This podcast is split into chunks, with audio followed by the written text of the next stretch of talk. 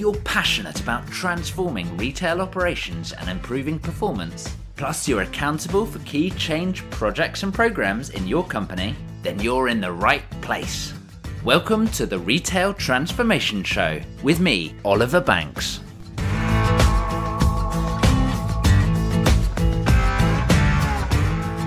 Hey, welcome to the Retail Transformation Show podcast. I'm Oliver Banks, your host and your guide to the world of retail transformation, and thanks for tuning in to episode 79. In these coronavirus times, we've seen much more press and appreciation from the public to the people that power retail, the people that are on the front line of retail, particularly in physical stores. Of course, you already realize that they are the front line, they are the touch point to your customers, and therefore serve as a really critical piece of the retail jigsaw puzzle. So today, I wanted to dive into the structure of your people in stores. Restructuring management in stores is often seen as a cost saving opportunity, but actually, it's a whole lot more than just that. And to help us explore this today, I wanted to welcome back Simon Hedaux. And I say welcome back because he was on a very early podcast episode, as you will hear in the interview in just a few moments.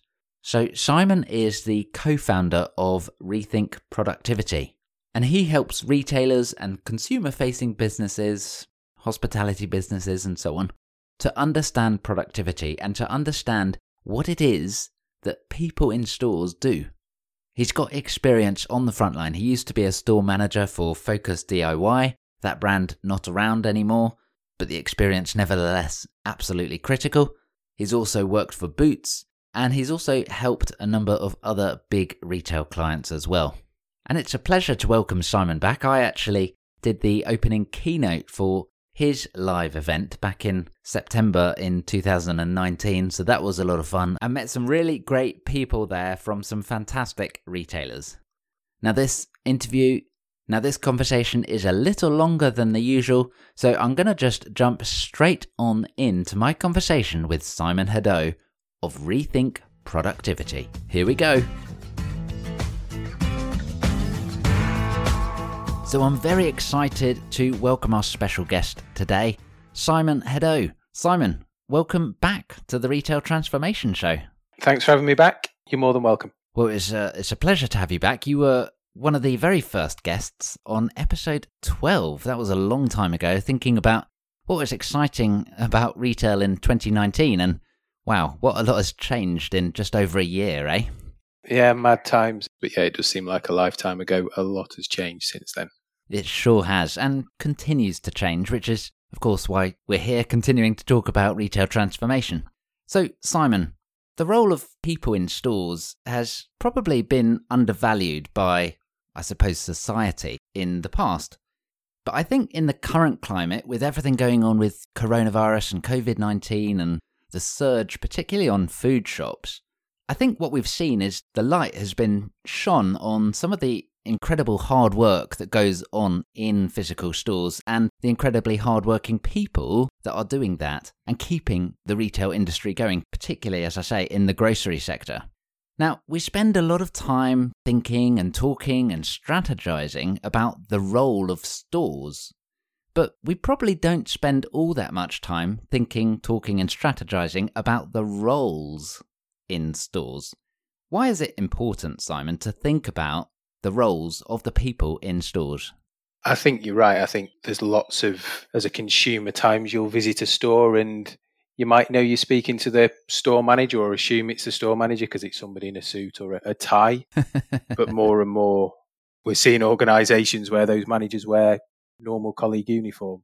I think it's vitally important because they are the face of your brand. They are the interaction point with the end customer. They deliver on that brand promise. So the service proposition, the help and advice, the, the on selling or the continued drive for loyalty and even advocacy of, of customers for repeat shopping, you know, what's ever a demanding market and a more competitive market. There are some brands that really do think about it, but there's lots of brands where they don't see that final and maybe only, or the first interaction with a with a customer as those teams in store. Certainly, the leadership teams will get all the communications from head office and what have you, but the colleagues that are there, you know, working day to day, working really hard now in those environments that are still open as we speak, they're the ones that drive that lasting impression, and that that's so critical for a brand in in this type of market. I'd absolutely agree with you. I'm a big passionate supporter of the fact that your people are ultimately delivering the experience to your customers, so they hold a key part. And interesting just hearing what you were saying, splitting it out between, I suppose, the leadership that are getting communiques, etc., from the office and the people that are doing more of the work. How do you see that split? It's getting closer and closer, I think, is the reality. My terminology is colleagues. So I've been brought up in retail that we're all colleagues, whether I'm store manager or working on the till on a, a Saturday or a Sunday. So that always interests me when we work with organisations, they call them staff versus colleagues. Colleagues is, I think, more all encompassing and embracing, and we're all in this together. And you'll know from your time in retail, if you're working in a store, those four walls are yours, that's your empire. And if you work as a team, you can do some amazing things because that's where the that's where the book stops. If if it's gone wrong somewhere up the bread chain, there's nowhere else for it to go once it hits mm. your store. So I'm always very interested in the subtleties of the language when we, we work with wherever it might be retail, hospitality, manufacturing, whether it's colleagues, it, it's all of us. And, and clearly there's a hierarchy within that, but we talk collectively, or it's the staff or staff. I always think that there's much more of a separation there, or maybe a, an us and them divide. I think in most organizations, that leadership team is potentially getting smaller or more streamlined or has been the gap between a colleague and the next level up, whatever that might be called, assistant manager, team leader, supervisor, is ever narrowing in lots of ways, uh, capability, pay, and all those other bits I'm sure we'll touch on. Mm. It's never been closer. And I think the real interesting thing for us when we work in these environments is when you actually sit down with people and say, so what are the things that only a manager or somebody in the leadership team can do? and historically it would have been well they're the only ones that can lock the store up they're the only ones that can open the store they're the only ones that can really get into the safe they're the only and there'd have been a long list we've gone through such an evolution of empowering colleagues that actually you kind of get back to the performance and development things but there's lots of businesses we work with where colleagues will open up the store will close the store they'll handle cash they'll do the banking they'll pass that through to kind of cash collection so if you kind of flip it, there's less and less that actually needs a manager to physically do. Mm. There's lots of leadership and softer things, but the role in that leadership team is certainly evolving at a quick pace, and I'm sure will continue to over the next months. But physically, the question of what is it that only somebody in the leadership can do is the list is getting shorter and shorter. Yeah, it's interesting. I suppose you don't need to be a manager to turn the key in the lock, so to speak. Nope. But there are absolutely some elements of, particularly from the leadership side, you know, probably not managing, so to speak. That's perhaps a bit of that old school command and control style, but it's maybe more of the leading, coaching, mentoring people to really get the best out of them and continue to serve customers. Yeah, absolutely. How many companies do you see with a defined leadership model for for store organizations? Well, I think everybody we work with tells us they've got a organogram or shows us an organogram or gives us the, the structure let's say in, quote so this is our mm-hmm. structure. This is this is how it works. And that might be some branches on that structure driven by complexity size turnover whatever that might be. But but most people have a vision of the structure the real interesting thing is the implementation via the field teams of that structure to the stores, hotels, warehouses, whatever it might be. So centrally, there's a view of, well, this is how we allocate managers, team leaders, supervisors, assistants, and, and the top level in the tree, the managers, normally the easiest because there's always a view or typically a view of it's one per location. You might get some satellite, but that's fairly given. Everything below, once you get to an actual store, becomes a little bit grayer of well well we didn't have one of those because we've had two of these instead or we have three of those because it works better for us so the interpretation of that model is very interesting and the deployment of it particularly when you start layering on the complexity of real people that are, of course, doing those jobs. You know, whether it's people on job share or part time or whether they're on some form of development plan, whatever. It, adds a bit of confusion to it. Yeah, I think there's a, still some resistance for part time leadership roles. I think they've got a massive part to play. I agree. Certainly, you know, front end customer facing stuff. But you look at most people's leadership model or organogram, and it's always in number of people. So you then start to challenge and say, okay, so if it's one FTE and let's say an FTE is 40 hours, could that be four people doing 10 hours each and it gives you some flex? Well, it doesn't work because training and stuff. So uh, there's still that mentality of it, it's a full time person or as close as can be because it gives us the security and, and, and. The brave or more innovative companies would see the benefit in splitting that into two 20 hour roles because there's a good quality pool of people that can fulfill that.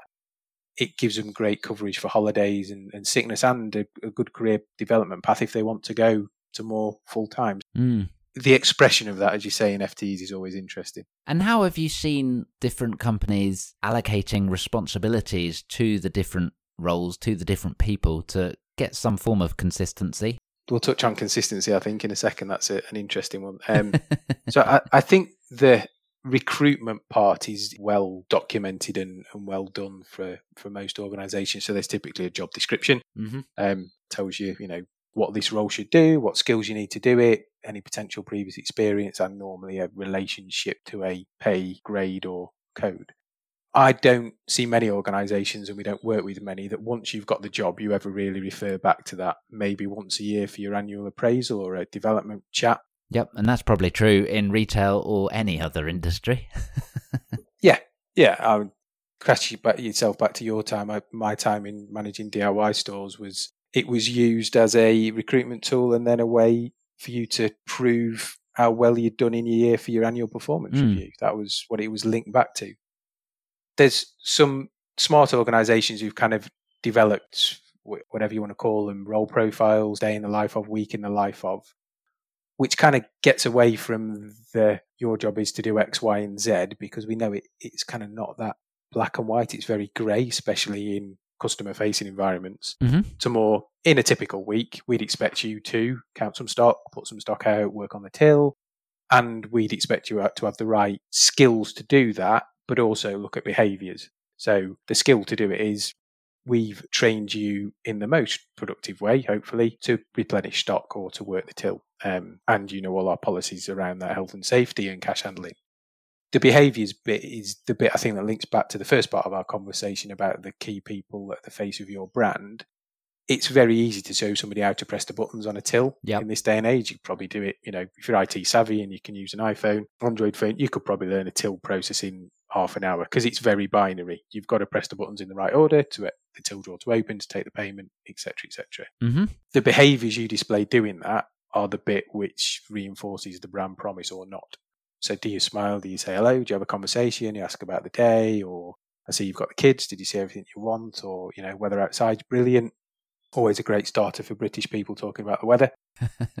or the traffic. yeah, or lack of it at the moment. Maybe the first one's what you're doing here at the moment. but Corona aside, the um, I think the behaviours are the bit that people are now honing in on, which comes back to the wider bit of what are your leaderships to, doing by setting the tone and driving those behaviours, because that that's the bit that drives the experience my lasting impression of anywhere will be the last probably conversation I had, unless something horrific's happened in the middle. Mm. So if I've gone in and asked somewhere where something is, and they've said, I've said, don't take me there, tell me what aisle it is, and they've said aisle five, I've gone, it's there, brilliant. If the cashier is then polite, courteous, and we have a, a bit of a, you know, how's the weather, how you doing, you've been busy today, chat.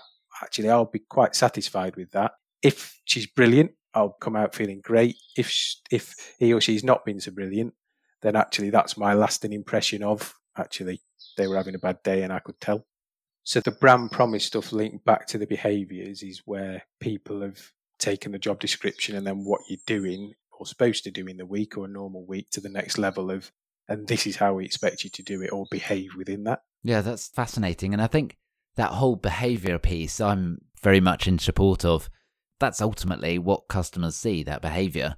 They don't actually care which button you're pressing on the checkout as long as it all works, right? Yes. How are you seeing that behavior piece as you start to look more at the managerial leadership roles, you know, from supervisor, team leader through to store manager or site manager, whatever? How are you seeing those behaviors develop? Because it feels to me sometimes that there's a lot less guidance or expectation across some of those different managerial levels, and that maybe that's where some of the inconsistency can come from as well. There's a really interesting context to this. So, national living wage has just gone up, 1st of April. So, shop floor colleagues have got a that are over 25 have got a 6.2% pay rise if if you were on national living wage. About 3 million people impacted by that, which is all good news. What that means is a, a full-time colleague on national living wage would be on about 17,600 a year. Mm-hmm. That's an important context then to say, well, we've probably got organisations where our first level on the leadership ladder are paid probably a thousand pounds, fifteen hundred pounds a year more, Mm. but get the benefit of being in that team and the associated bonuses and things that go with it, but normally lose the ability to earn overtime because they come salaried. When you look at it with with that context, that junior, if you want to call it junior or first level on the leadership rung, normally team leader, supervisor ish, whatever the terminology becomes, Sure. is probably quite a difficult role now because you're not paid that much more than a colleague. If they do overtime, potentially they could earn more than you if there's if there's some going. You're finding your way in all of a sudden leading people, and you might not have many people to lead. So you then maybe become an expensive colleague because hmm. you spend a lot of your time doing things that a colleague would do. Some of our benchmarking data in terms of when we do role studies, that supervisory team leader level spends more than half their time doing task. That's interesting because when you have more than one of them, you've almost got a whole colleague doing task again at a premium rate. So this is where the structure and hierarchy thing starts to unravel of if I've got three team leaders, if you add their time together of doing colleague task, one of them is pretty much a colleague all the time. Yes. That's where you start to get into the tricky debate of, well, what should they be doing? How many do I need? Would you be better off with two people doing more managing work, managing Yeah. sort of supervisory, you know, proper supervisory work? And you get into a debate then about, well, how do you manage with holiday cover and days off in the week? So there's always a debate about do you need one every trading hour? I don't know, is the answer. I've, I've seen both models, which is why you might need more than two, etc., etc. Mm. So I think that's a really tricky level as you move up. Just before we move on, I've certainly spoken to people that are colleagues, and they're, you know, I've, I've asked them whether they're interested in moving up, and sometimes that gap is so small that the, you know, the feedback is, well, I get a lot of extra hassle, a lot of extra work. You know, the management team are then pinning all the extra sort of uh, development opportunity jobs, and I think we all know what that means. Uh, onto those onto those people, Yeah. and it, like you say, it's a lot of extra hassle work without any of the extra benefits of overtime or actually just just working your hours and then going home. So I think that is an interesting challenge that I think will probably become more and more relevant, certainly as certainly as time goes by. Yeah, and it, it comes back to as a business, are you keeping the differential between the roles? So every time the national living wage goes up, almost it's a, a bottom up, I suppose, approach to keeping the differential. So if the colleagues are getting a 6.2% pay rise, therefore do the next, the first level in the leadership la- ladder, your team leaders and, uh, and or supervisors need a pay rise to keep the gap then your next level up, your assistants, do they need a pay rise to keep the gap? Then your next level up, your store managers. And then your entire cost base has basically gone up Yeah, so by let's say six six percent, whatever. yeah, which is which is huge, um, and that, and that's never really been is not an open conversation about national living wage. It's focused at at the bottom of the the pay scale, which, which is fine and, and it's Mm. done amazing things for people in terms of their their income. But actually, there's a ripple up. There's a ripple up effect that if you don't address or haven't been addressing, because we're in what year five of four, five of national living wage, that differential will have just closed and closed, or you bear the cost. Mm, interesting. So as, as you move up beyond that first managerial role, what are some of the challenges that you see organisations facing? Well, and the individuals as well. Yeah, I mean, th- there's no easy roles in, in leadership, is there?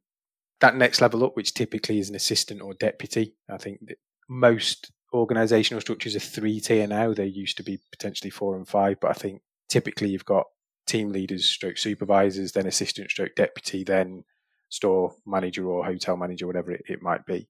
Uh, and you might have multiple ones below the, the um, hotel stroke store manager. That assistant deputy is a real challenge because you're kind of stuck between the rock and the hard place. So Mm. you're expected to step up when the manager's not there.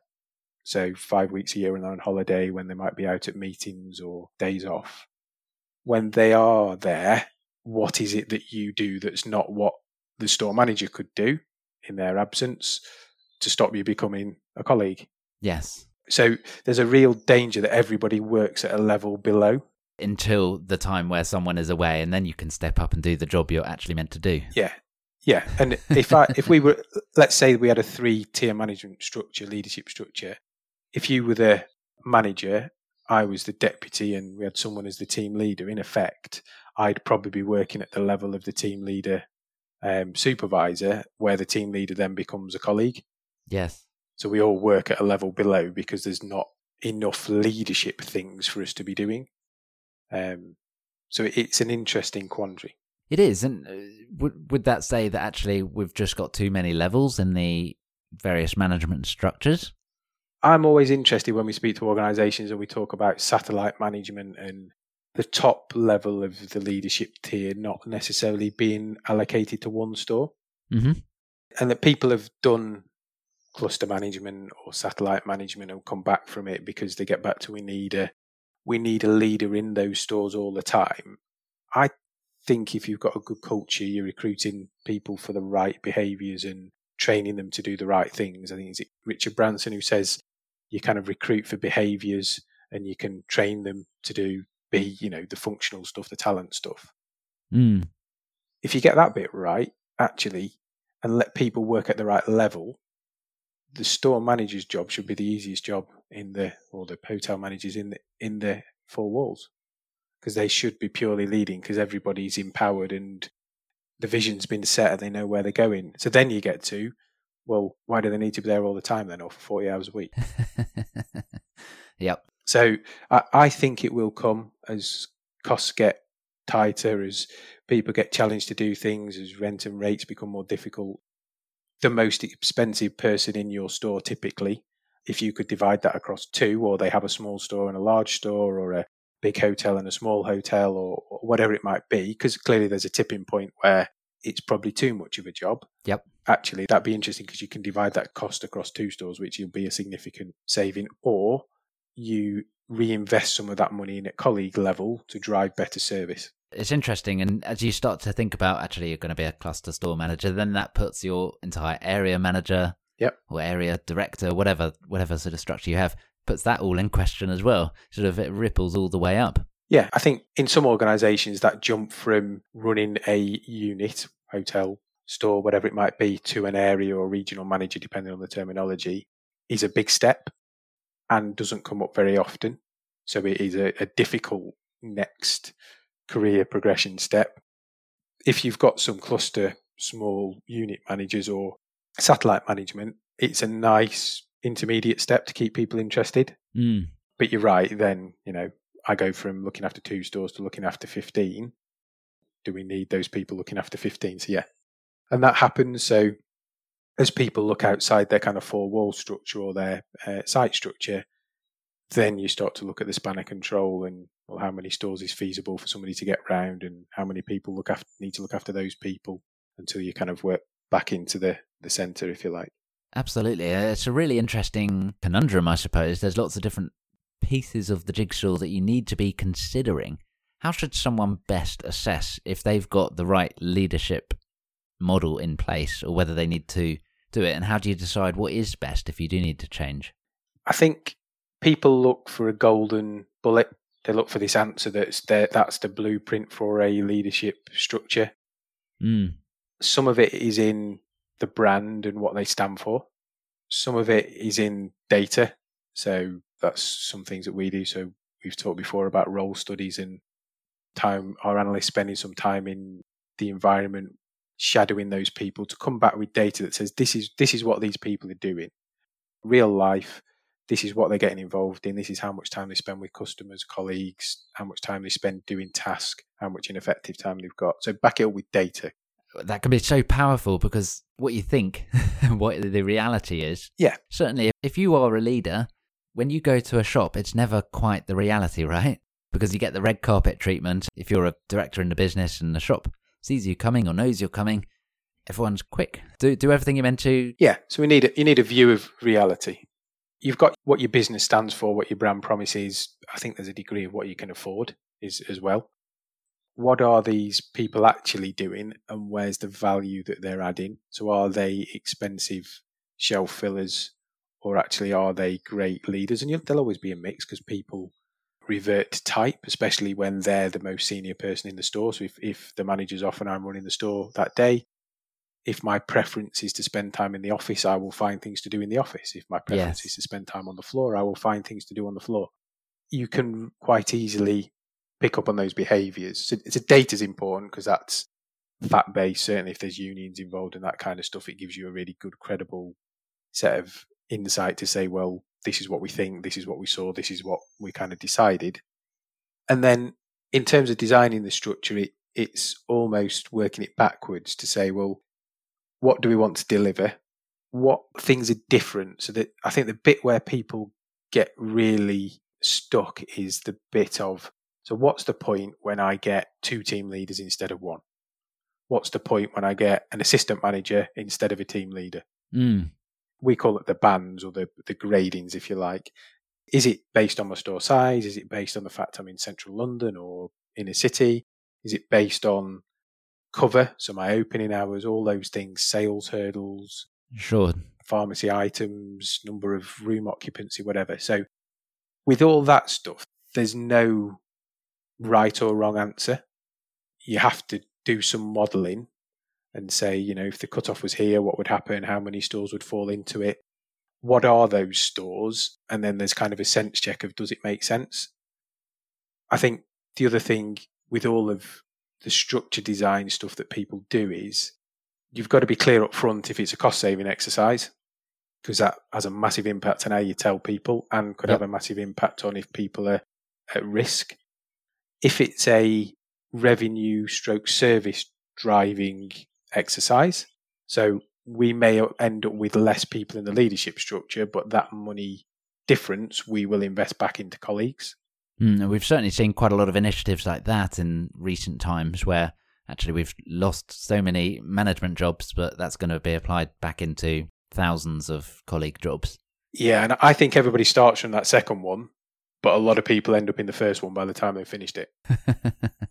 the challenge with that is when you rerun the budget numbers, however you calculate your budget at a store level, you say, but I've lost one of these and only got half of one of those back. Mm. And if you think about the rate differential, you know, if you save 30 grand a year in, in leadership, it's, you know, 1.6, 1.7 colleagues in today's world. Yep. So thinking strategically up front of what you're trying to achieve and then how you take the business on that journey is very important because if you say it's about driving service and more feet on the floor, streamlining process, you know, taking out levels to put people where the customers are, and then you roll it out and that doesn't happen, it's very difficult to kind of create energy to move the business forward. People just think like they've cut cost.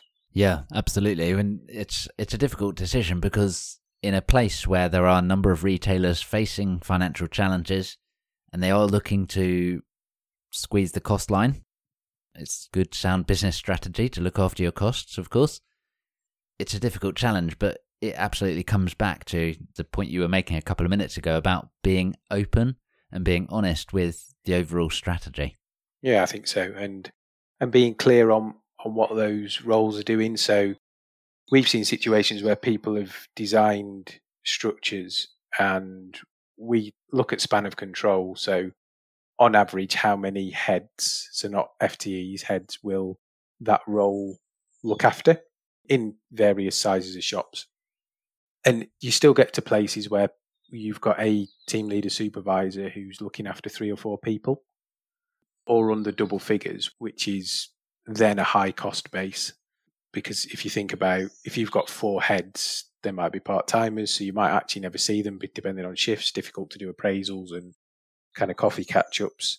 So span of control is always an interesting indicator, and if they're in single figures, there's probably some room for manoeuvre Mm. without making too much of a business change. So I think that I think that's interesting. But I, I get back to two things. One, what truly is it that you want your leaders to do that nobody else can do?